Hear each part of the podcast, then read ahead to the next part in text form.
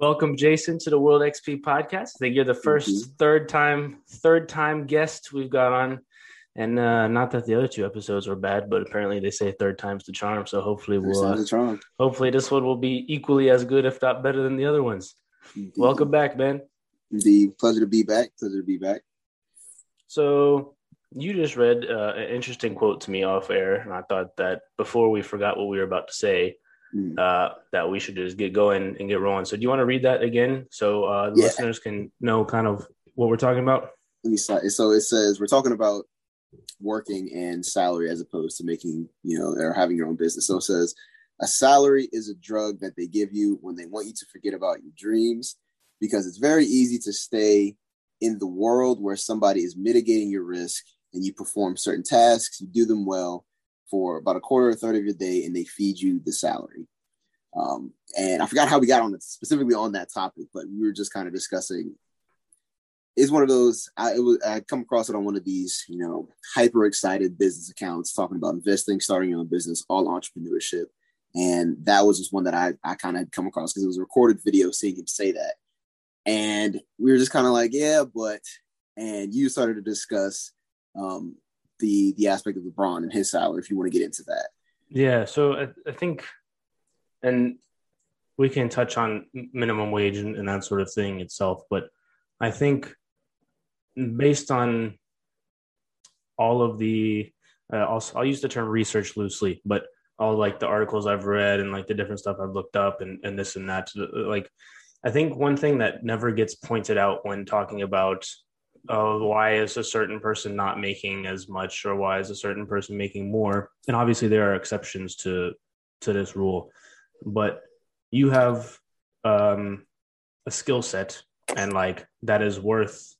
like if you have a skill set that's very rare is going to be and it's in demand you're going to be able to get paid more for that skill set i.e a highly talented software developer is going to make bank because the military wants them Google wants them, Amazon, Facebook, and mm-hmm. it's in mm-hmm. high demand. But the amount of people who are skilled, like highly skilled at that particular, um, like in that field, is not like it's not the the demand outweighs the supply. So the people yep. that have that skill get paid more. It's mm-hmm. the same with going the other way. And I really hate to use this as the example because it's it has a negative connotation to it but the whole like the whole like flipping burgers thing mm-hmm. is like that is not a very like highly skilled in terms of and again this is not to disparage people that are working in that industry um mm-hmm. because they've got all sorts of other problems to deal with like people rather than yeah. other things so, but the skill itself mm-hmm. you can't really write on a resume i'm good with people like you can but it's not a tangible like mm. thing to do. And you say like, mm. okay, show me how you can cook a burger. It's like it's not that complicated. Where, mm. Whereas like, show me how to like build an app. Like, yeah, I don't know. Right. And so like that's that kind of is the difference. I think that's something that people forget about. Um, and then obviously there are other, there's there's other issues with with that whole with the whole subject itself right? Mm-hmm. People getting underpaid for certain things, and right, we, we, can get into that generally. But generally, what happens is, is like you have the supply of a skill set, and you have a mm-hmm. demand mm-hmm. for that skill set, and that's kind of how most of economics works. Like if you have yeah.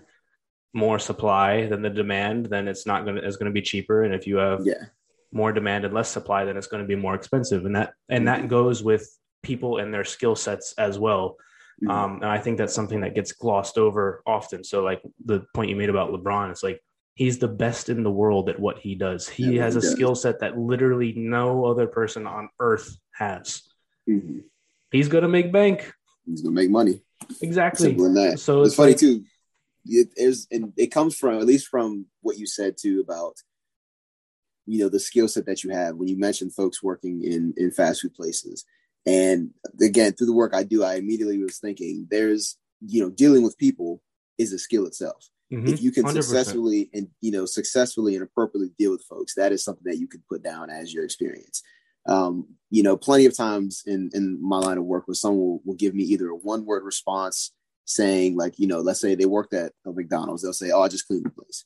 No, you also you also dealt with the customers. You had to make Mhm. sure things were in a neat, proper manner for the folks coming in, you know, clean and hygienic. So you were focused on their care. Let's say you were at the cashier. Well, you also might be de-escalating intense situations. Let's say I spent ten dollars and didn't get anything I ordered, and I'm pissed off, and I got to come back in. I'm yelling, cursing, doing all of that stuff. Someone has. to, I have to speak with someone. So the person at the cashier does more than just ring people up. They have to deal, defuse situations if it ever gets to that, mitigate any situation that is not what it was intended to be from the back of the house, um, potentially upcharge or, or try and upsell people. I know that was the thing I used to do uh, at my first job was you know, if you ordered a small, I'd say, hey, 10 cents more, you can get a medium, 20 cents more, you can get a large. Try and get as much money out of them as you can. Yeah. That is good if you want to jump into the sales field, which is so all of the skills, whether it be as small as you might think it is, can be framed and and and portrayed in a much more professional manner if you choose to. Absolutely. So and and that alone could be a skill. How do you frame something could be a skill. Mhm. You know, if I tell you this pen right here, it can it can sign your name. But guess what? If you sign your name, it'll be 30% darker than this pen, which will make your signature look 10 times better than anybody else in your on your office. Boom. Now you might actually just sound of a new career in sales. Something as simple as that. It, it all depends on how you frame it. Um, which in itself can be a skill that you can then market. How, how can you take that on and then help another company to make money that to make money that way? Yeah, one hundred percent. I want to clarify one one thing uh, w- regarding the fast food um, thing. It's not you're not paying for the skill set of that. Like you're that person might have a vastly more broad skill set than just flipping burgers, but that's the position that that skill requires. Yep. So it's not like the person could be more skilled than that. But I just wanted to clarify that that I'm I'm not saying that everyone who works in that can only do that because that's just not true. Um, so I just wanted to clarify that. But but yeah, to your point, absolutely. And to like an individual perspective, it's how do you market the fact that you're dealing with difficult situations with customers, and how do you how do you market yourself? Mhm. Uh, and so you are kind of seen in a more like on your resume. How do you write that? And that's something that I think, speaking from my personal experience, I didn't really have anyone in industry or like in the private sector tell me what they look for in a resume. Mhm. I don't, uh, is is that something that you found also? I think the career the career people at the at Dude. UMW like gave they have like this like Yeah. checklist or whatever, but then half of that is not even true. Yeah. Anyways, is that your experience as well? I just kind of so I I just kind of was thrown into I won't say thrown into position, but I kind of dove in deep in where there was no real form even at my job there was no real formal training. They provided templates and I just kind of learned as I went. Mhm. You know, my whole job is to help folks in their career path. So it's either to help write to help them write a resume, a cover letter, apply for a job, and help them get set up with career training programs. So for the past year, I've just been doing trial and error. Literally every person coming in, trial and error from, as you were saying, someone who might be re-entering the workforce, um, who who might not have finished high school, all the way up to someone who has like two master's degree and a PhD in something. So it, it's given me the the experience and exposure to kind of play around with, okay, well, what can I do with this experience versus someone who has everything written out? What is what can I still offer them in a sense? So no, I would say this isn't, you know, this isn't on Mary White. There's not much that you can learn because again, each well not again, but each employer, each hiring manager can be different. What we Mhm. might think looks fantastic, you you send off and someone thinks this is awful. I'm not even gonna think, no, not even take a second look at it. Um, that can kind of be the trouble of it. It's all subjective. All of this is subjective. You can have you can have a pinpoint, pristine resume, all of the experience directly for that position, and get overlooked. Maybe even because something like your name or there's just something about it because you're leaving all of that in in the hands of one person. Yeah, you but know, no one tells you that manager either. Yeah, no one tells you that, and no one tells you how to prepare for that. There's more than just kind of finding a position and applying for it. What do you know Mm-hmm. about this company? Do you know anyone in the company or anyone on the, on the competitor side of the company who can give you some type of reference or get you in there? That's one thing I've definitely learned is it's it's harder to get into a position like essentially cold calling or cold applying. You Mhm. got to have some type of way in or some type of connection to really make your resume stick, unless your credentials or you just happen to be there is something that sticks with the hiring manager or the hiring committee where they're like, yeah, that, that's that's the person we want, them right there. yeah, or you get lucky, which is the other Where thing. you get that. Um, but yeah, nobody tells you that. It's like all based on prep. So I've looked at um, in my job, I've been on the interviewing side of like I'll say, I don't know, a hand, at least a handful Yeah. um, of times and looked at a bunch of different interviews and decided who like we're going to bring in, who we're not going to bring in. And my company, we all, we do it with more than like two or three people, sometimes four. So we never just do it with, with one person, Mhm. uh, just in case we miss something. Like we want to be really thorough with, with who we, um, with who we interview. And so even just from our team alone, I'll look at it and I'll look at a resume different than like my boss or the other person, and we're all going to interview the same person, but we all look at it differently.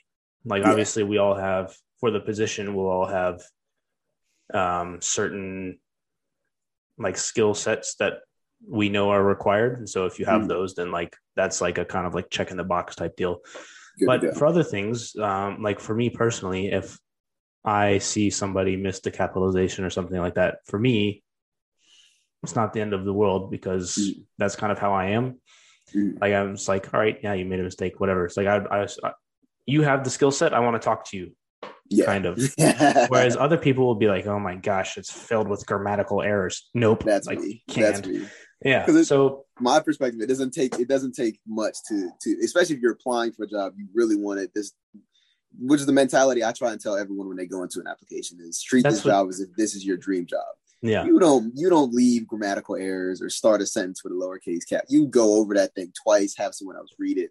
oh, absolutely. Like the You way make that sure that thing's pristine. yeah the way that you tell people to do it is the correct way like Yeah. 100% and that's something that should probably be cleared up as well but if it so happens that i get one on my desk where there there's like a little mistake i'm not to not throw i'm not to i'm not to throw it away whereas somebody else might um but yeah no see- definitely if you're applying go through it like 18 times have like three Yeah. other people look at it it's like that you want that to be absolutely perfect for sure But your perspective is have is the importance of having more than one person there. hmm So you're you're so let's say it's just me and you, you know, hypothetically are the ones looking at uh resumes. Let's say there's someone who's fully qualified, has all of the credentials, experience in and everything, but is grammatical. I, like I'm we're seeing all kinds of grammatical stuff over it. I might be like, okay, this guy's not paying attention. He doesn't really care about this job. Let's move to the side. You, on the other hand, could catch it and say, no, no, no, wait, look, though, regardless of that, he's got this experience. He's worked here for 12 years. This company just was like top 10 rated in the nation. Maybe we should give it a shot. You know, not every company is fortunate enough to have multiple folks in their Right. hiring in their hiring department. And the reality, at least that I see on my end, is that a lot of I'll, I will call it discrimination. I'll plainly call it discrimination in hiring practices. You don't know who the person is on the other end who you're applying to, especially if it's a, it's a Fortune 500 company and- or even just a big corporation. They're sliding resumes through like it's nothing. Little stuff like that will get it just passed through. 100% But you might be fully qualified, fully prepared for that position, already have experience in it. But you know, if if whoever the person is who's looking at all of that puts it to the side, you know, that kind of trickles down the trickles down the line of someone Yeah. who should have gotten the job, was qualified for it, just doesn't get. It. And that's that's the reality I always gotta tell folks when it comes. Yeah. The other part of that is just because you're qualified doesn't mean somebody else isn't Yeah. as well. So like you could be qualified for the spot. Yeah, hundred percent. You could be qualified for the spot and somebody else could be qualified and maybe you just mesh with the team better. We we rejected a couple people because we interviewed three like three or four people for one spot. All of them were Mhm. qualified. Mhm. Like for sure. No like most they were most of them to be honest were slightly overqualified if we're if we're being honest. So Mhm. we have to turn people away. It's like just because like like one fit with the team better, one like the team was a little bit younger, so one of the guys was a little bit older and like he made it he made a joke about not knowing how to like turn a word into a PDF or whatever and I was like all right, I, I was like not you. it's like but that's that's like the thing like you never know what it could be, but also you never know the other way, the thing that you could say that it's like yes, I want that person Yeah. and so it's weird. The other thing with big with big companies is half the time they just have the software that goes through and looks for keywords and they just Yeah, throw most of them ATS out anyways. Yeah, Yeah. ATS suck. yeah. ATS So suck. that's uh that's another reason why you should get your resume perfect. But Yeah. yeah, no, it's a- I- go ahead. I was saying I did. I had to do a, a presentation on that for AmeriCorps not too long about not too long ago, and a, there's so much for ATS. Every ATS system is different. ATS is is an applicant tracking system, and those are for companies that get like 200 plus you know applications for a position. Maybe like three position op- openings, you get 200 plus applications. The trick to them, you know, here's a little gem for him. The trick to them is if I like to do it on job responsibilities. If it is in the first like three to five sentences or three to five, yeah, three to five sentences, usually it's like bullet points in the job duties, that better be in your resume. The Yeah. exact wording better be in your resume. pretty much It like pretty much a copy and paste, Yeah. except obviously Yep. and watch what you do. you should have two resumes, one for the ATS, and if you get contacted again, one to submit to actual human eyes. You don't want it to, to be too too robotic, or else it's just going to look like like if you're trying to play the system, you know, hiring people on the other side of the system can see that. they If know you're doing nothing yeah. but copy and paste, yeah. So it's it, it's a fine line you kind of got to walk. Uh, working with ATS systems, I'm not the biggest fan of them, but it helps companies. It just it just does. It helps them yeah. run through. There's just too there's just too much like it's too, Too much for people to go through. Yep. And and and you know as probably when you're looking at the same format of document over and over and over again, Yep. you're going to start to miss stuff and it's like Yep. that that doesn't help anyone either. Yep. Um and especially like yeah, because then the same problem happens. You you might miss something that you shouldn't have missed, like someone that you shouldn't have missed and Yeah, we don't we don't want that either but yeah i don't know it's kind of yeah the the resume the resume kind of is i don't want to call it a crapshoot but it kind of is to be honest yeah. And they're all then different. yeah and then once you get to the interview that's the part i don't do you do interview coaching in your job now or, or not really we I do interview prep, but not too many people are like fully interested in it. yeah It's very it's very very helpful. Even if I'm not like I don't consider myself a professional at all, but it's good to just try and practice in front of someone, anybody. Mhm. Like just to have those questions asked to you. It's a little tough to for people to take it seriously, which is the whole purpose of it. yeah Especially if, if they've worked with me for like a day or two days already, and I'm cracking jokes with them for like two days, and then I'm like, all right, cool, let's you know let's role play now. And they're like. like nah. but it is yeah, like you're like you know I'm goofy, so it's like it's hard to kind of flip that switch, but you got to be able to if you want to have a good practice for it. Because employers, and I always try to tell folks to lighten their mood, is employers are always just as stressed. yes They have they have the pressure to if they hire somebody who's terrible, it looks bad on them. So Mhm. don't go into an interview terrified, you know, stressed out. Just my my advice for them is always to think you are, you know, the other person on the other side, the interviewer might be just as stressed or more stressed than you are. And I always try and use that as a reason to, to try and calm folks down. And it's worked for one lady. She ended up getting a job after our interview. She went through the whole process. yeah She was already pretty qualified for it. But it, it, it helps folks to just tell them yeah you're not don't be scared because you're not the only one. They're not like bullies in the room trying to just beat down on you, make sure you're, you know, you're crossing your eyes and dotting your T's. That They're there trying to make sure that they though. pick the right person too. yeah that does happen sometimes though It does. It yeah, does which is unfortunate. But but yeah, no, that's that's absolutely right as well. Like I know in the world of like contracting where you have where you're basically invoicing another entity for your work. If Mhm. you don't fill that spot, you can't invoice for that work. And Mhm. so if you're if you're the program manager, the project manager, and you got your higher ups being like, "Hey, when are you going to fill that spot so we can start billing them again?" Like that's Yeah.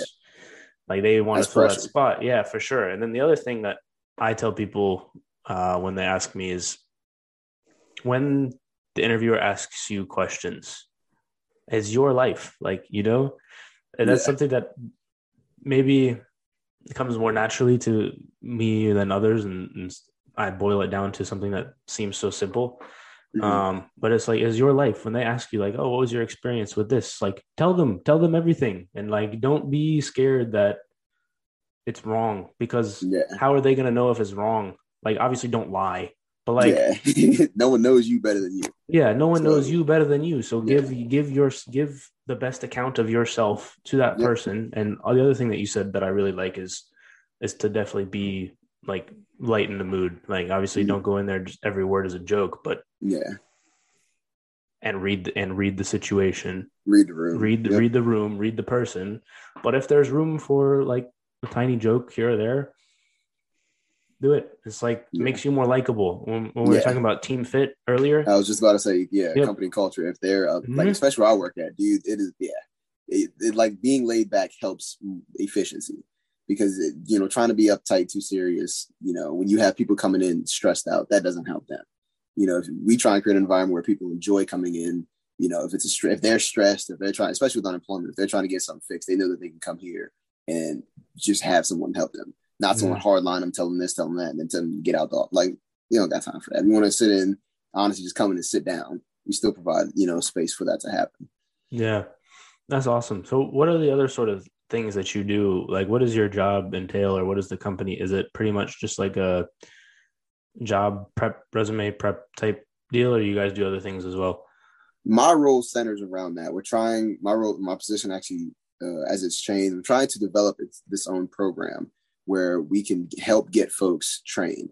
So it's kind of a two prong system, at least from my position now, because we have you've you've heard of LinkedIn Learning, right? The learning platform yep. from LinkedIn. So we have a thousand licenses through my job to give to people. So I've been trying to create an actual program where we partner with employers, tell them, hey, we have we have this this this access to this program, and it can provide you know nationally recognized industry certificates in a in a like a wider range. It's like ten thousand courses on LinkedIn Learning. Yeah, and we're trying to set up where in an agreement where hey, if this person comes in we'll we'll establish these these foundational courses for them to get these foundational certificate courses it's like three or four of them for like the, the pillar ones and then each employer is going to have their own specific uh, certificates that they want to help them better better mesh with the company. If they go through that program, you have to guarantee them at least an interview. That's it. So we're in the process of developing that, and then still resume, you know, help people write resumes, write cover letters, and uh, apply to jobs. That's been like the foundation. That's the backbone of what my job is. If you don't got nothing else, it's that and then some referrals to the partner agencies like um, Department of Rehabil- Rehabilitation Services. Um, mainly them. They've been our closest, our closest, closest partner program, at least in my job. And then we also have training providers. So we have it's something called WIO Workforce Innovation and Opportunities Act. Um, and that essentially is they can cover the cost of educational training in high demand markets in our area, which is manufacturing, business, healthcare, IT, and then something else, hospitality. So if one of the big ones, and this has been like when I tell you it has been like hot off the press, is um, CDL drivers. We can pay for your CDL class covered, fully covered. What's CDL? Um, commercial driver's license. So like big trucking, rigs, trucking and stuff. Yep. Yes.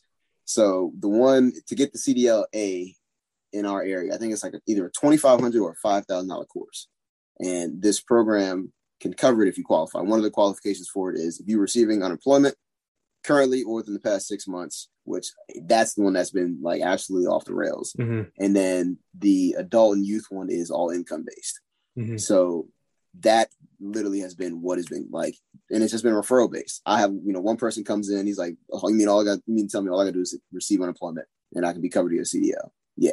Goes tell three more people we come and have three more people on a program. They tell each one person that's six people coming in on it. Yeah. So that's been that's been rolling like crazy since last year, really, just because at some point, if you have stopped working and you're looking to change industries, and if you got unemployment, even you know currently or within the last six months, so even people who you know might have gotten it in January of this year can still get on this program from that mm-hmm. you know to this day. That's that's what's been like driving a lot of at least on that end of the wheels of, of that activity. And then, yeah, that's mainly that's mainly the, the main yeah. two right there. That's awesome. That's really good work and important work as well. Um, yeah. But it also goes back to the thing that we were talking about the skill set earlier. It's like they yeah. didn't have a skill set before. You're giving them a skill set, and now they're able to go find a job that requires that skill set. And that's that's in in its simplest like terms. It's kind of what finding a job is. like okay, there's a skill set. Let me get let me acquire this skill set, and then let me mm-hmm. go use it in this job. And the thing about it is, is we try and tell folks that finding like looking for a job and finding a job itself is a job and yes, you can you can be so. good at that, and you can be you know you can be good at it, or you can be not so good at it. Mm-hmm. Like you got to know it's it's it's honestly a hustle before you can get your job because mm-hmm. you gotta you, you you've got to you've got to kind of play the game. You got to find people who are working in the industry or find some type of you know programs or something that can help give you a leg up to get where you want to go. And they are, they exist. I didn't even know this place existed until I started working here. It's been here for 10 years. So this stuff exists. It's you just got to kind of find it. Yeah. Absolutely. Yeah. No, it's definitely difficult to find. Like, it's not as simple as I just made it out to be. Obviously, all the, the searching, the searching is a job by itself for mm-hmm. sure. Um, but you can't go anywhere if you don't have the skill set, anyways. So, but yeah, I know that. Yeah, that's good work, man. Super happy that you're doing that, helping tons of people. I'm sure, I'm sure it gives you a sense of pride in, in what you're doing when you hear somebody comes back and like, hey, I got the job. You're like, yes, yes, indeed. Like I, you know how competitive we get for sports, so I take that same joy out of like winning a tournament, winning yeah. a game in that. Because I always see it as like somebody's, you know, somebody's whole course may have just changed. Their whole future of kids and everything mm. might have just changed. Especially if they stay in that job for years. It's yeah. Yeah, that's yeah. awesome. That's awesome. But the topic of this here discussion, at least one of the topics, did you get a chance to watch uh the game changers? I did not since so started. I went through like a couple summaries of it and then mm because I figured from what you told me and the summaries that I got that I pretty much got the gist of it. Yeah. Um, and then I went and watched a couple of like, I just typed in like nutritionist response to the game changers and just watched like the first like four. And, and then I, I came up, half of the doctor one that you sent me. I had to finish that one.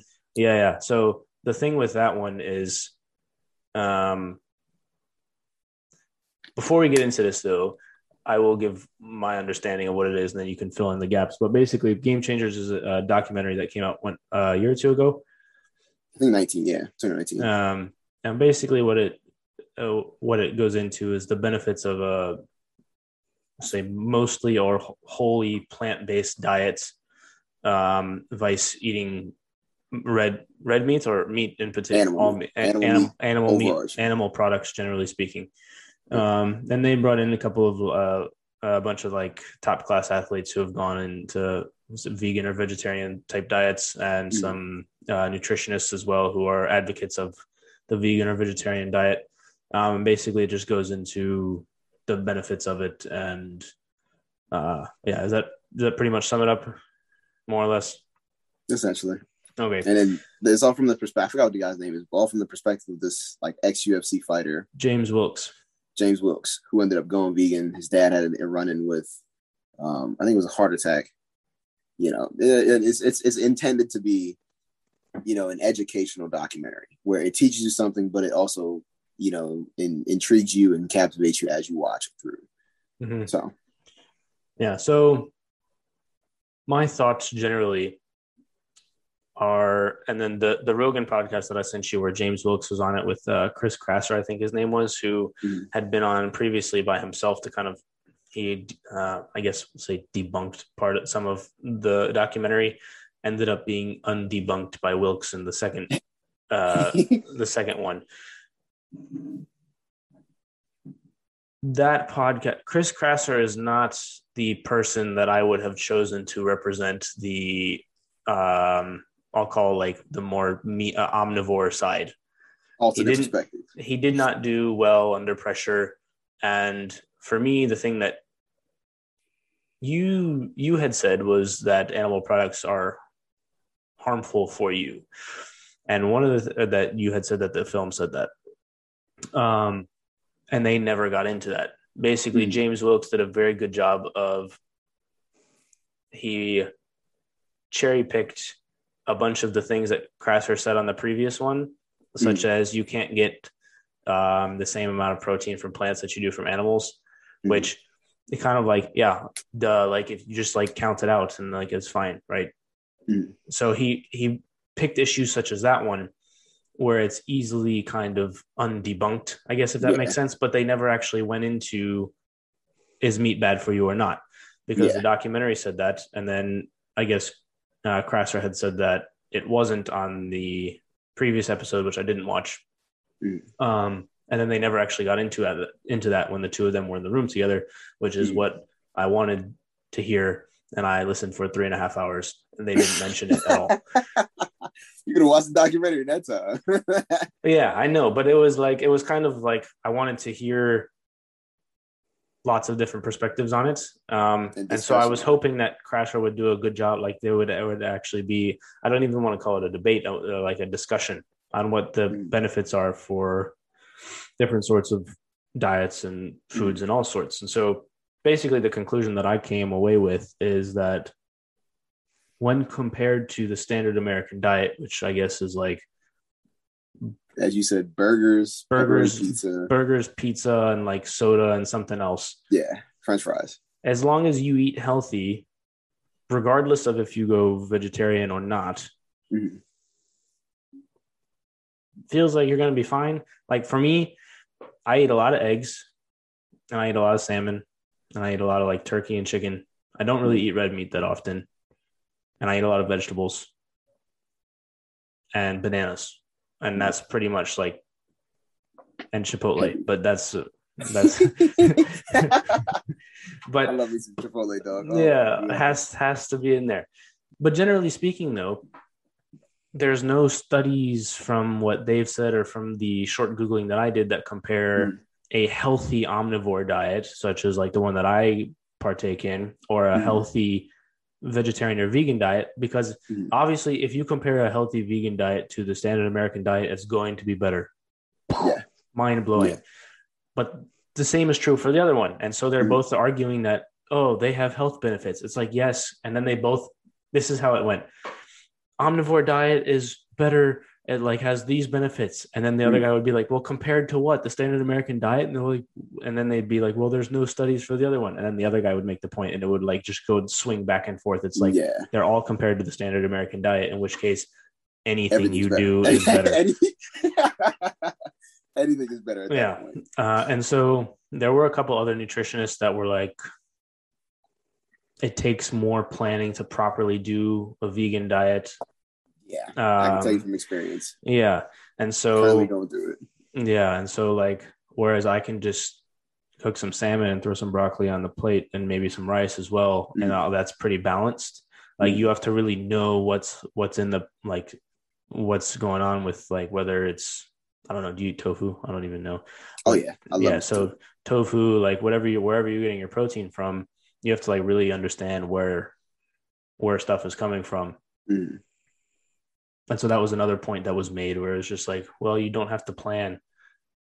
It's like well you have to plan both. It's like i'm not going to just go order pizza. Yeah, i don't know. With so basically on it. yeah. So basically my conclusion was be healthy and don't eat the standard american diet.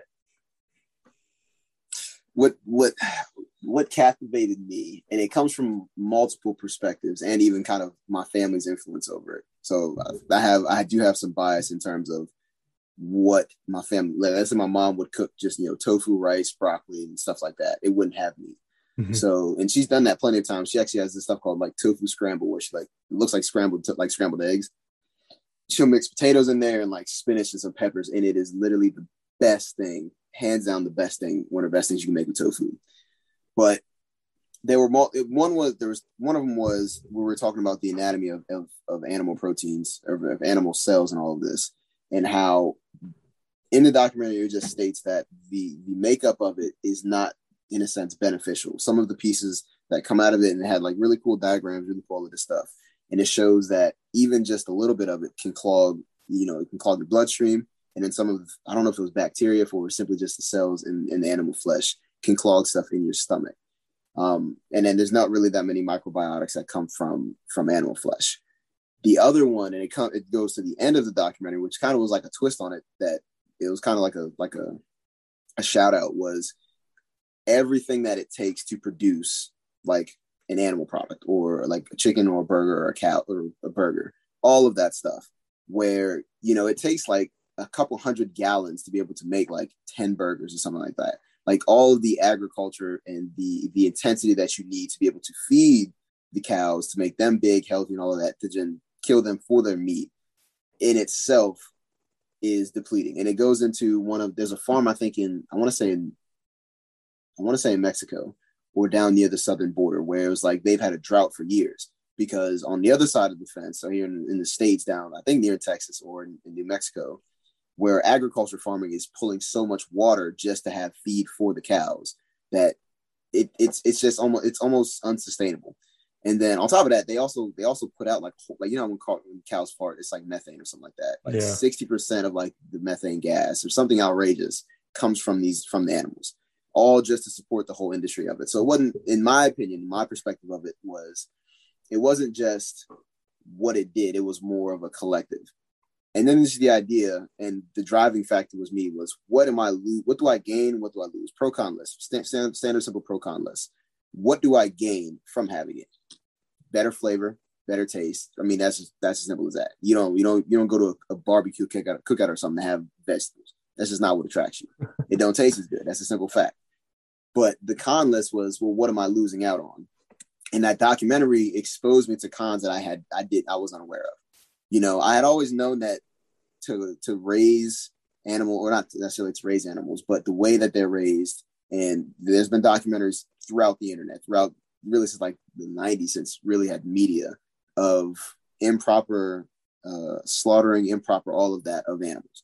You know, that's been that was that's been a big thing for generations now, where that was already that was already on my mind. And then on the flip side of is what are you what is the agricultural deterioration or the agricultural um I don't want to say what's the opposite of a benefit?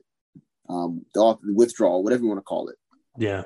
The negative effects of having to to continuously you know have farmland for them to, to feed on have to use water to, to to create that farmland all of that to then have the animal potentially uh, slaughtered inhumanely or however it's done to then have like a quarter pound quarter pound burger from like mcdonald's or even just ground beef that i'll get um, from the store.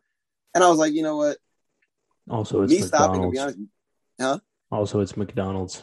Yeah yeah, so and I always I'm always quick. I think they get their beef too from like Brazil, if I'm not mistaken. I had done I had done some random uh, article on that way back when. Um, but I thought to myself, me stopping isn't gonna really put that much of a dent in any industry. This is not one person. It, it, it's not gonna happen. But one of the things, and especially in the beginning of it, had had kind of emotions. Like the whole thing about this documentary is kind of tugged on emotions. Was uh, the main character? I forgot his name already. James Wilks. James Wilks. His dad had a heart attack at like 80. And his doctor was like, you know, 85% of people who have heart attacks don't survive it. They only have one. You know, there's not a there's a 15% chance you you survive your heart attack. And his dad survived it. And he was talking, you know, his doctor was talking about how all, a lot of his, his arteries sometimes were clogged or even the blood wasn't as clear as it could be. And he was after a whole documentary, he said, you know, I've been eating, I've only been alive for like 30 years or so like that you know what is what are the detriments that have already happened to my body because of this? What does that look like in an 80 year old person who's eat who's ate meat his whole life? You know and essentially he was saying that was the culmination the heart attack was the culmination of a life lived of eating meat.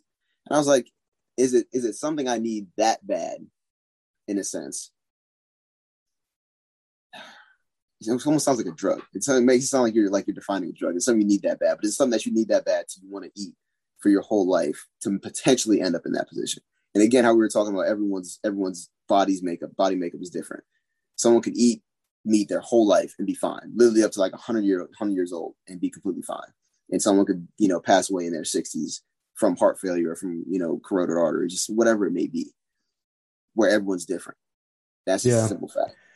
Yeah. So there, there's a lot to it. It's definitely one of the if if if you haven't seen it, it's one of those documentaries. I just say watch it, come to your own conclusion because whatever you decide is not going to change the world more than likely unless you have like an whole industry go under like a whole company like what, what's probably the biggest meat provider I would say I, at least I pork. I think Smithfield. Smithfield pork was like yeah. the biggest pork provider. If that company goes under, yeah, you're probably you'll probably make a pretty big dent. But then again, it's like a vacuum. What company is going to fill that hole? What's going to be the, the first direct buyer after that? So yeah. I don't know. Everyone's like I, everyone's everyone's life is an individual individual thing in that term where companies, people are going to do what they want to do. Same with the American diet. You can tell people it's bad for you. Guess what? People McDonald's is having a two for five sale right now. I'm gonna go get me two burgers, and that's it. yeah, it's tough because, and and again, so one of the things that I saw when, when you're talking about the molecular diagrams, it was I think one of the criticisms was that they cherry picked like some super processed, like very farm, like packed in, not very good for you, like McDonald's double burger patty type deal. Mm-hmm. Whereas if you compare it to something like elk, like I'll go to the butcher and buy a couple pounds of elk. Mm-hmm. And like I don't really eat beef generally. Mm-hmm.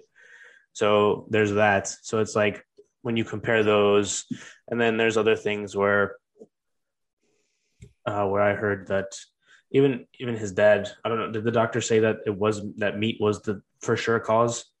Or I think so. And that was the whole that was the whole he Yeah. started the documentary off with that. And I think that's what kind of laid the premise foundation for it of you know for the rest of the documentary. yeah, I will say before you continue though, it wasn't it wasn't like the bottom of the barrel meat. When there was a the, one of the studies was with three of the athletes, and of course they're using NFL athletes. Mhm. It was either NFL athletes or the college athletes, one of the two. But they were using like grass fed beef, Mhm. organic chicken, and organic pork. I don't know how they decided who gets it, but I think they just said which one do you want. You get you know one Mm. person gets each gotcha. and they did like the blood work on them due to the you know the whole plasma spinning and it separates the plasma versus the blood and it was showing how all three of them chicken was the, it was of course the healthiest but both pork and they all had like fogginess in their blood as opposed to the plasma's like you can't see through the plasma because it's a certain color and then the blood was all kind of foggy and this was one day's worth of they ate i think it twice a day or three times a day for like lunch and dinner took Mhm. their blood work at the end of the day. The next day they ate nothing but like bean burritos. And they had the, the comparison between the two of you can see through the vial of their blood. The plasma separate you can't see through, and the blood was clear, almost clear as day. You could see right through it, as if it was li- like even just one day's worth. One day's Well, worth. what what does that what does that mean that it's cloudy? That's because. I I would say like a bean burrito versus like chicken breast. yeah, Like like I would I would say that in terms of health, Mhm. like you'd look at an athlete and they would probably have a chicken breast on their plate rather than a bean burrito. most definitely. So like what But- like when it's cloudy, what does it mean? I guess and I guess I, I must have misread the things in terms of it being bottom of the barrel, or I must have like maybe whoever said that was was incorrect. But And there's actually one on on YouTube where you can look at it. Um, I'm sorry, I asked a question. I was looking at it. uh, when you said the, the like the blood was cloudy or whatever, like what is like with what like what does that mean? In terms one, of I don't like what caused it to cloud, or what is the, the, the negative Mm. effects of cloudy blood. like what it like it's like okay your blood's cloudy versus your blood isn't cloudy like It's either blood clots or corroded corroded. Is it corroded arteries or blood? I think it's blood clots. so when the when it's cloudy it's what more likely to produce a blood clot Yeah, because it's thicker. gotcha Blood isn't moving. It's not moving through as fast. It's moving through as easy. There is. It says cloudy fat in the blood. I'm actually reading one of the one of the titles on YouTube. Cloudy fat in the blood. Mhm. If you want, I don't know. Do you have you ever shared screen on one of the on one of the podcasts? i've not and i don't know how it works with the recording but we can Oh, I don't even not- know how to not. give you all right how about just shoot me the, just shoot me the link and then i'll put it in the description um Okay. afterwards I ain't trying the copyright strike on this. I don't, I don't know how how YouTube. i don't how know i think going. i think But the one I'm seeing, it says cloudy fat in blood. It just Mhm. says uh, blood test explain cloudy fat in the blood. And you see, and you might be able to even see it I, when I text it to you of the uh, the little thumbnail of the difference between the two because it shows one with meat and one with uh, I don't know if it says see. veggies or if it says um yeah meat and plant black beans and then beef. And it is it is grass fed beef. I remember them always trying to because it's, I feel like that would have been an easy you know, low hanging fruit was, oh, you picked the bottom of the barrel beef. So they made sure that they picked grass fed, organic, all kinds of all the best beef you could buy from a store. You know, you go to your Whole Foods, you go to your your your Sam's Club, they're gonna have the, the best stuff. Well, have the Yeah, good stuff and, and the better stuff. So you see like the the two separate pieces yeah separate he's about to pull it up all right there's one and then they stick them in like the little plasma spinner where like you stick it and Yeah. spin it all fast and separate it. Yeah, that's interesting. And I wonder. Well, wait, the yellow part. That's not blood, though, is it? That's the plasma. So I had it backwards. The blood is the bottom part, the plasma. Oh, gotcha. Okay, interesting. I don't know. So, but yeah, like, I I don't want my perspective to be uh, misconstrued as disagreeing with what he's saying because. I don't know enough to agree or disagree. Um, and the argument is obviously very con- convincing. They've done the research. Obviously, they know like basically what I drew out of it was that you can get everything you need from from plants in terms of nutrients. Yep. The other side of that is there was a doctor I watched. Um, he's like a nutritionist, and he basically said that one of the things that James Wilks kept saying that in the interview with Rogan to Chris Kresser, who was the like the other side or whatever, Mhm. was that the science doesn't agree with him. And the doctor was like, Yeah, that's true. But the science also doesn't fully agree with like the scientific consensus also doesn't agree with James Wilks either. Mhm. And so it's it's one of those things where it's kind of like you have to know like what works for uh him might Mhm. not work for somebody else because I know I've heard of people who have gone who've had like horrible like arthritis and other like autoimmune disease and they go on a carnivore diet and they get better Mhm. they get healed and there's no Mhm. cure for that sort of arthritis or that sort of thing Mhm. but they go on a carnivore diet and they eat nothing but meat and drink water and they're healed Mhm.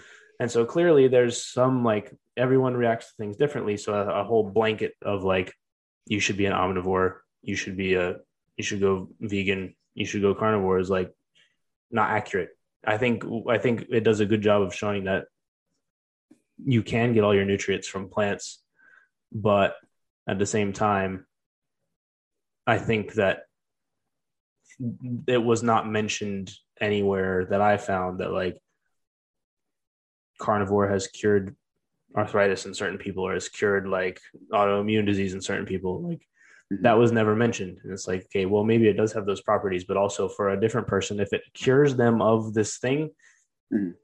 you know i'd kind of like i don't know that's just kind of how i view it it's like each each to their own like you got to figure out what works for you Yeah. One of the things I, he did mention in terms of, of nutrients was the only, I think is the only nutrient. It might be one other if I'm not mistaken, but most of the one, the only one that you I don't think cannot get from plants is B12. And animal protein doesn't even have that much in it. no he debunked that in the uh the rogan one that he had some evidence basically was like i don't remember exactly what he said but you can get it from plants but you can also get it from meat but then one of the arguments was not to go too far down no Is not to go too far down the rabbit hole but Wilks was kind of saying well yeah you get it from meat because cows eat grass where it is so it's like in it like Which is where most of the, most of the protein. yeah i didn't that was really the argument of most of the protein that those animals have come from their diet. yeah but that doesn't mean they don't have it so Yeah. I mean, because it goes into their muscles. all of that. Whole, yeah. So the, I remember when I first when I first kept hearing that argument years ago, it was like it's a middleman. But I'm like, yeah, but it also all of that stuff gets metabolized and stored in their muscles as well. Mhm. So it's not It's like you're weird just yeah sucking it through a straw.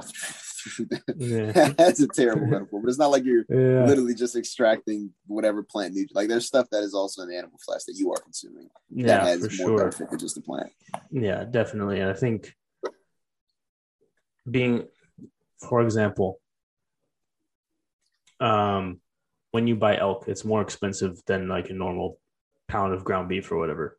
Mhm. But it's so lean and dark, and there's no fat on it, and it's just like basically when you think of an elk's like athletic, like athleticism, Mhm. you're eating like a super athlete. But essentially, it's so lean. Yep. There's no fat on it. Super high in protein. Like all the all the stuff that like you'd be like, yeah, about beef, like doesn't exist. Not that it doesn't exist, but it's just like so minimal that. And the other thing with elk is they don't have elk farms because Yeah. you can't keep those things in fences because they'll just Yeah. jump over them. Um, so I mean, you, all like you can electrocute them. Well, you can put like electric fans, all I kinds of mean, inhumane yeah, stuff. but generally speaking, you know what I mean. But it's like You most like yeah, all the stuff like the ones that I get is from this butcher in McLean, and it's always like hunted, like wild hunted, and then they bring it back and ship it out to whoever. So like that quality of meat versus even like the grass fed ones, right? How amazing is it that we have to specify that beef is grass fed when that's the thing that they should be eating? precisely. Yeah. And you're So- talking about these these big, but- massive farms but that so- are putting out hundreds. Yeah, Yeah, but so people say that like it's special. It's like, no, that's how it should be. yeah. It's not yeah. Same with organic. What is, Yeah. what is or, or cage free eggs? How cage free? You have to label that they're not in a cage. Yeah. You know, just forced to kind of just pump out eggs. They're they can roam, free roam, Yeah. cage free eggs, all of it's that. like so that's how it's like that's how it should be. Yeah. Um but yeah, I don't know. It- yeah, that's kind of I don't have a lot of strong opinions on it other than people should figure out what works for them. And I know that's more difficult. It's it's difficult because it takes time to kind of figure out. works for you. Yeah. trial and it's and error. also and also you have to figure out how to cook it. Yeah, Uh, you, you see my picture. I ain't cook. I ain't cooked not a thing. I literally threw that on the sink. Yep. And portioned it all out into its own little bowl. Yeah. And I will say, day four, five now. Day four. I didn't eat Monday. Tired of salad. I'd be darned if I ain't tired of salad. Oh, I was craving something last night. Craving it. And I'll be honest with you, actually, so then I'm on I'm in a weird stage where I'm not I'm not like strict on it. Like Mm-hmm. I had I had a chicken sandwich for lunch today, and I really only have the salad as my meal prep for after after I lift at night because it gives me I don't have to worry about prepping, preparing. It's ready. Pull it out Mm-hmm. Yeah. the fridge, throw some dressing on it. It's good to go. As opposed to coming home and just on the way home thinking about what it is I got to prepare. If I want a salad, I got to put it all together. This, that, and the third. And really just meal prep, even if it, regardless if it's a vegan, vegetarian diet or if it has meat in it, just meal prepping in general is what allows you to plan out what you're getting. So if Mhm. it says if you're going to go on a vegan diet, know where your nutrients are coming from. Having a meal prep gives you that opportunity. I know I've got four cups of this, three cups of that, and I'm going to have a cup of this when I get home. That equals this, this, that, and third. Same with same with uh, same with meat. If you've Mhm. got you know two chicken breasts, this many ounces plus four cups of rice, two cups of vegetables, you still know what you're going to get out of it. Yeah. The other thing I wanted to ask you was it, oftentimes when these uh, discussions happen, it turns into Mm. just like eating meat versus plants. But in reality, like if you look at my plate for dinner, I throw like a salmon fillet on there. The rest of it is just filled up with like broccoli and green beans, and like other stuff. So in terms of like mostly plant based, like I would consider myself most mostly plant and fruit based Mhm. rather than well vegetable and fruit plant you know what i mean mostly Mhm. plant based but i also eat meat. And so that was Mhm. kind of where like another thing that was lost in the rogan podcast where it was like why like it was almost like why are we why are they discussing it? Because they never got around to if meat's bad or not. They were just agreeing while disagreeing. It was very it was very strange and i felt like i wasted three hours of my life i'm not gonna lie. But like I tell you, at least you got to watch the documentary at least one Yeah. time. yeah. No i will. I think especially because you've already educated yourself on so much more stuff. You'll co- you'll go into it with a more objective mind, yeah as opposed to having a, a a bias towards one or the other. Mhm. You're you're going in. All right, I've already done. Especially even after after having this podcast, you've now discussed it. You watched discussions on it. What new information? You know, that's the basis of these discussions is the documentary. Mhm. So now that you've already done the background research, you can then watch the piece of the content that's going to show where these discussions came from. Saying, okay, he, I remember hearing this to get discussed, but they didn't go into detail. Now it's going into detail. Even me, even some of the things I'm saying probably aren't 100% exactly what's being said, Mhm. but you'll see the clarified explanation in in the documentary. yeah And then, and then I'll probably call you. We can have a follow up, full full full follow up on because I want to call you after you watch it because I, like I said, I haven't seen it, and I don't know. Like, actually, I don't think I've seen it in a year. I watched it last summer. Yeah Yeah. yeah we could do that for sure bottom line do your own research people Do your own research um i and did do what works for you. If it's Yeah. a blended, you know, like you were saying, eating any type of meat with nothing but vegetables is good. Point blank. yeah period. for sure um the other thing that we talked about was recently was it yesterday or two days a couple of days ago I think two- simone I think two simone biles Yeah. pulled out and then there was a, immediately a lot of people thinking their opinions were important Yep. and here we are about to give our important opinions Dude, I saw on, the on the subject I saw the funniest uh the funniest Instagram story earlier today. Uh I've got it, I've got it. Oh, I think you responded to yes. On. oh yeah yeah i yeah i saw that Uh, one He said, "Oh, the guy who got cut trying out for varsity his senior year has something to say about the most decorated gymnast of all time. Everyone gather around to listen." And I was like, "Yeah, that, that's literally that's literally media right now." yeah Literally hundred media percent. right. But even even the people that are not that she doesn't deserve praise for the decision that she made, Mhm. but in my opinion, it's like if LeBron pulls out of a game for whatever reason because he feels a tweak, Remember cramping? Remember cramping yeah, when that was a big yeah, issue? it's like, but like if LeBron pulls out of a game because he feels a tweak somewhere, Mhm. nobody praises him for doing it. Yeah. Granted, granted, he plays way more often than she's at the Olympics for sure. Mhm. It's it's different, but at the same time, basically, my view on it was Have you ever come down from like you go for a layup or something and you come down and you feel like a little twist in your knee or something and you're like, yep, not, and then yeah, and then and then you're not you're not going in the lane for another like three or four games. Yep. Yep. I watched the vault, the the one that she did, and then I heard some gymnasts say basically like if she wasn't Simone Biles, her leg would have been, excuse my French, fucked. Yeah. Because of how she landed. But the fact that mm. she's as athletic as she is and as like built built the way she strong. is, basically and yeah, is. strong, she basically just saved like in a, a horrible injury.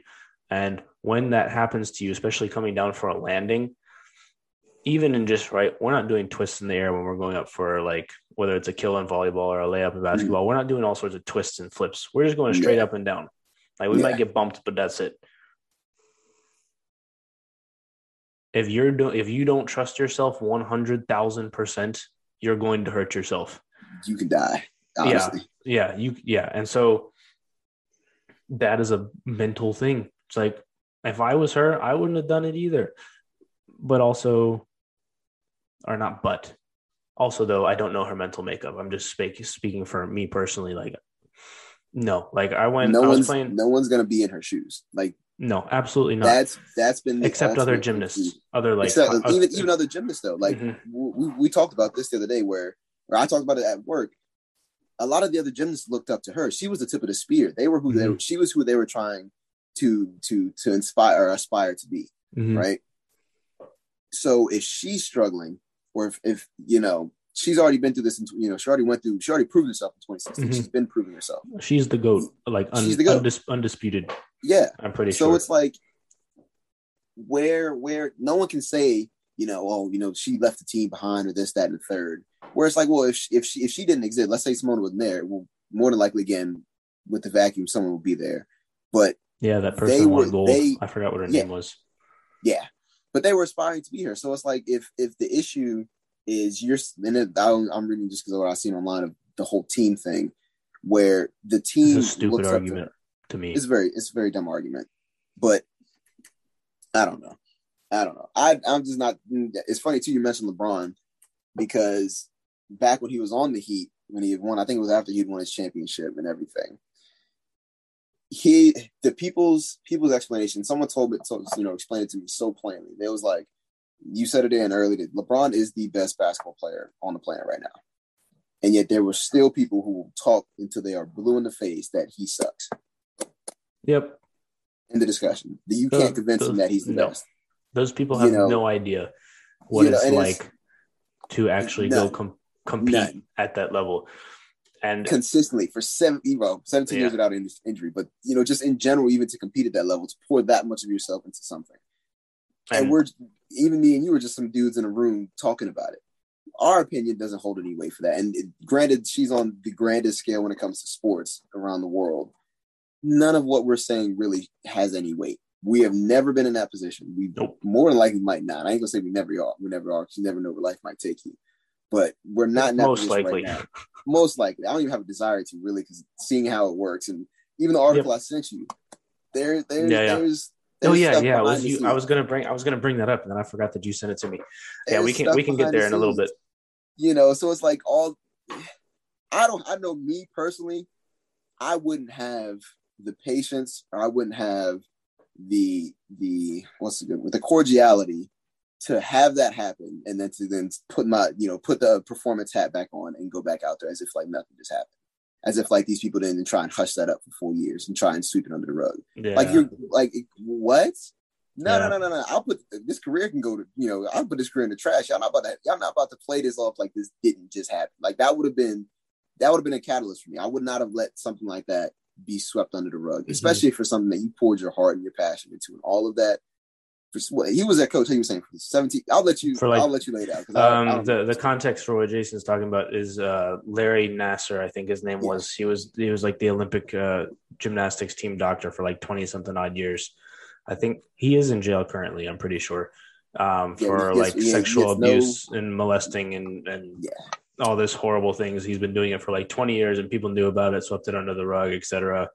Um, for a long time. Absolutely horrible. The, one of the stated reasons why Biles uh, came back on the team this year was because she would have been the remaining um, survivor of of that, and so she thought that if she wasn't on the team this year, that basically would have given uh, U.S. Gymnastics an opportunity to sweep it under the rug once and for all. And she was like, "Nope, not happening." So uh, here she is on the team. Um, and so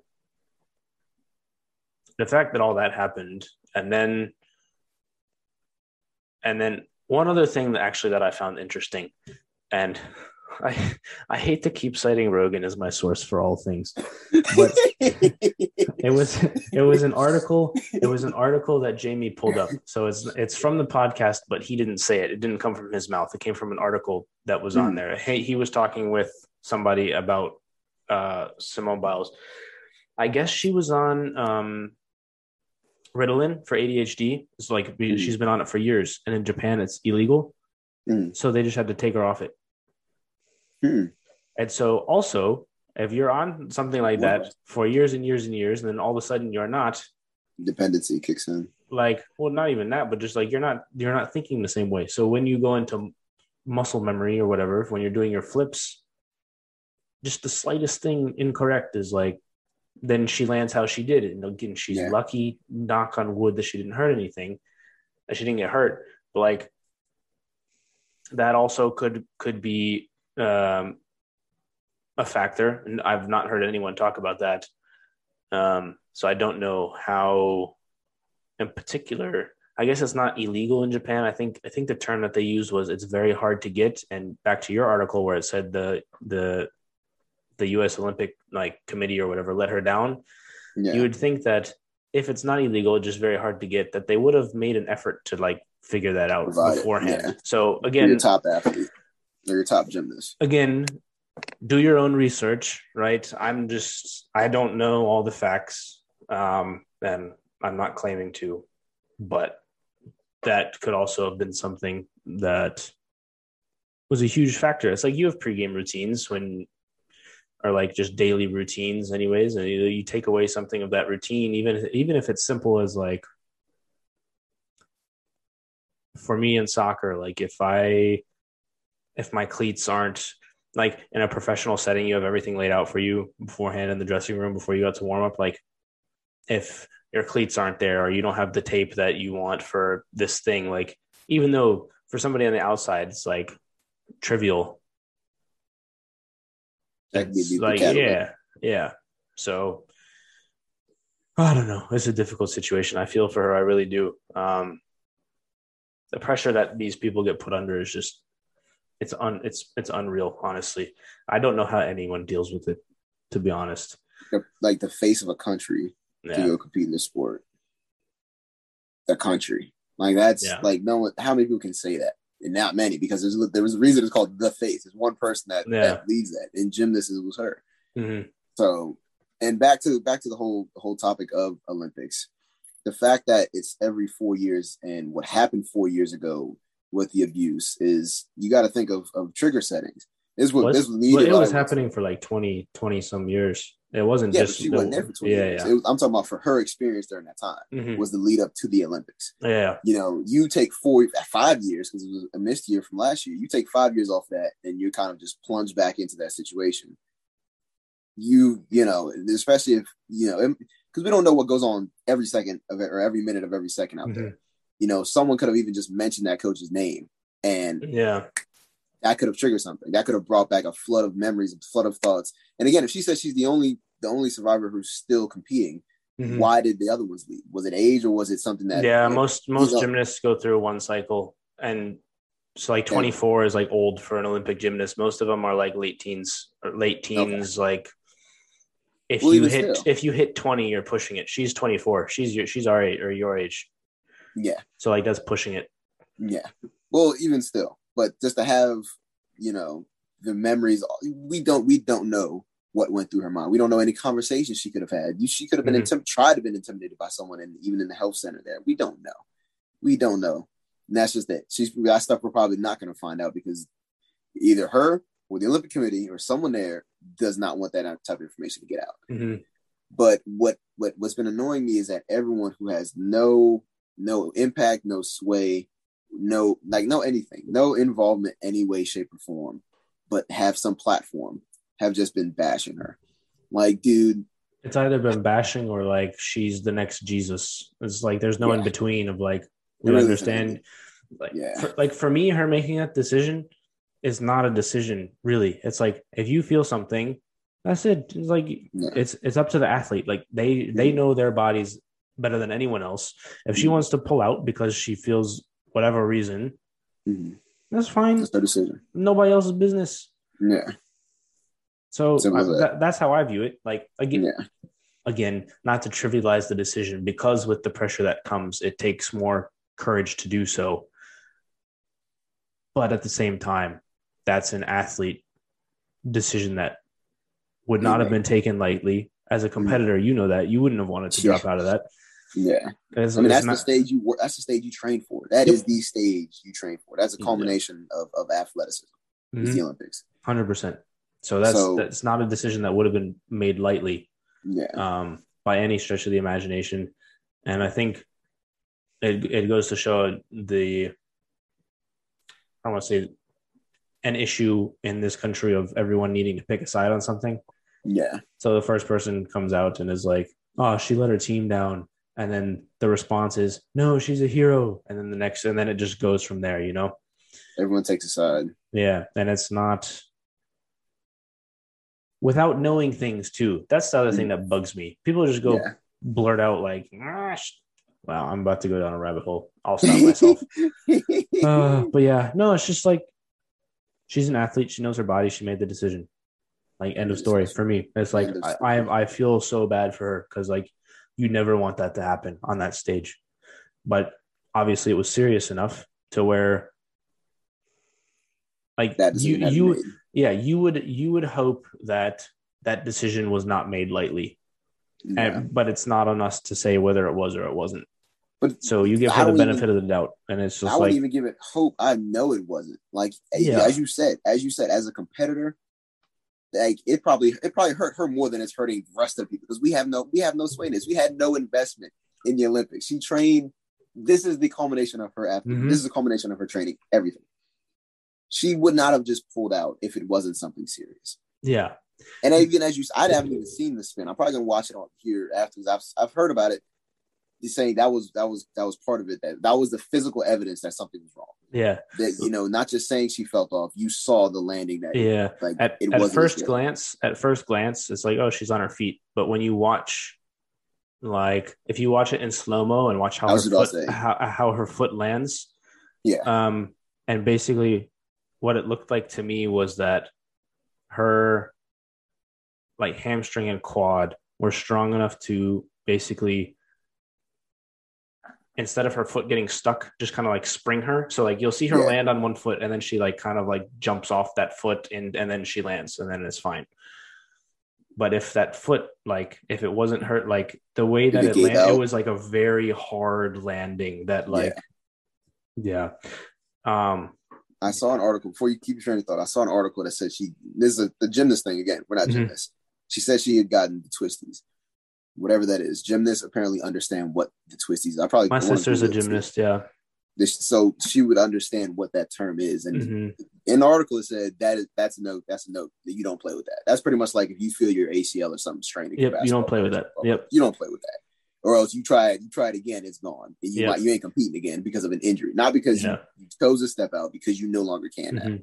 It's basically my understanding of it is like they have such body control in the air and getting the twisties essentially is you feel lost in the air and you don't know what like you're disoriented.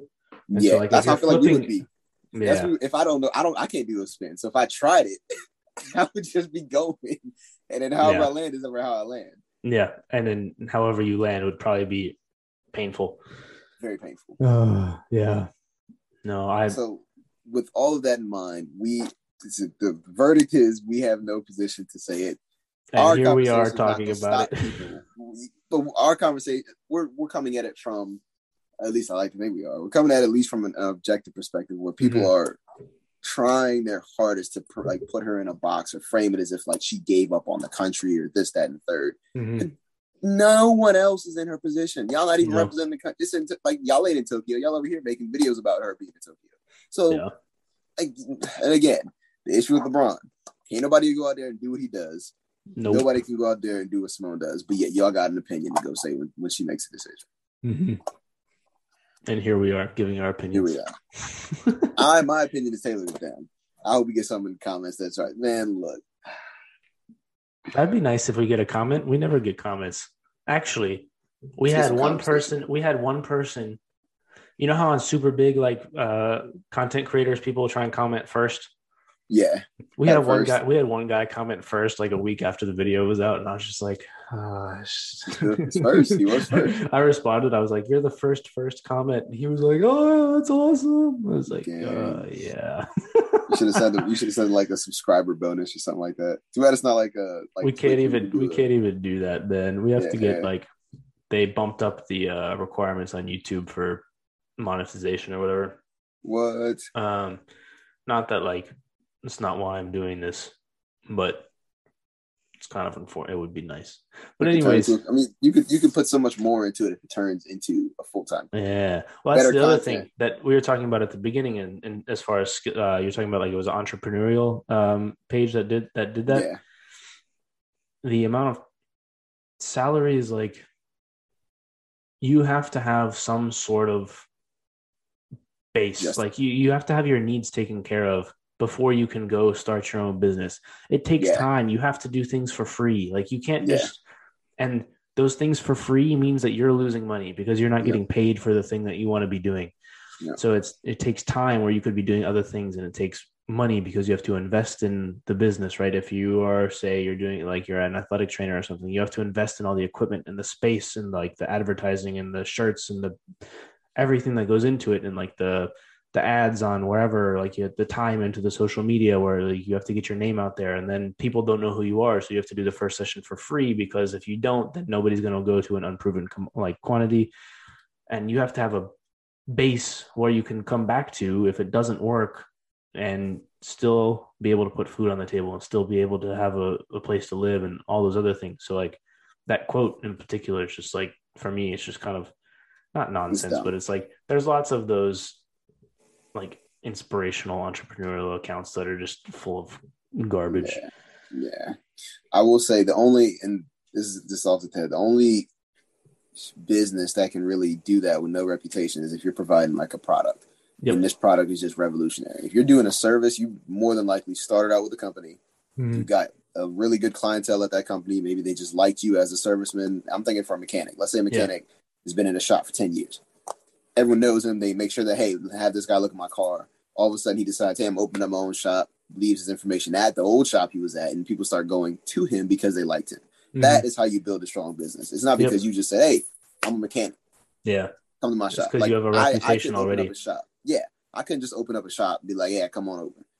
No one knows who I am. No one knows the type of work I've done. Unless I've worked at a shop for 10 years and they say, yeah, man, he's fixing my car in like two hours. I'm going over. yeah and you got like name recognition and all that You stuff. have name recognition.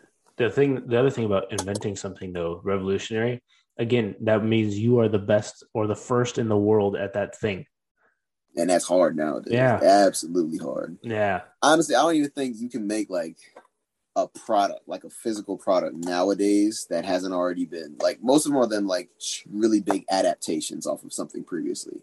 Unless you are in the tech, I feel like technology sector is the only sector where you can completely revolutionize something, completely like completely revolutionize it. Think about it. i don't i don't disagree but also people have always thought that and then there's always been new things there's always so that one, right? yeah there's always like that one thing that pops up that you're like I didn't think that's that was possible. It's like, yeah, that, obviously you didn't invent it because you didn't think Yeah. it was like you weren't even thinking about it. If you thought it was possible, you would have tried to invent it, you would've idiot. it. I actually had something. I had a thought of something. I'm not gonna say it on here because it's stolen, but I'll text it to you. All right, all right, sounds good, sounds good. Um, But yeah, man, if like if you thought it was possible, if you thought it was possible, you would have tried it, man. Or like you You would would've like it. told somebody and had somebody else try to try it. But I know you got to get out of here. Um, it's been a pleasure having you having you back on. I always enjoy these conversations, to be honest, even though we just kind of talk about like random things. One one of the things that I enjoy about these is with the other ones, Um, sometimes they're more interviewee. With these, we just like talk about whatever we want to talk about, and that is refreshing to me. So I appreciate your time, man. Most Steph, I think that this was the most structured we had too. We had three topics. We hit those three topics. Yeah. I didn't even plan to talk about the employment stuff at the beginning. That was that was natural. So that was beautiful. Yeah, for sure. All right. Most definitely, brother. Sounds good. Bye, everybody. Peace out. Also, be sure to like, comment, and subscribe. Bye.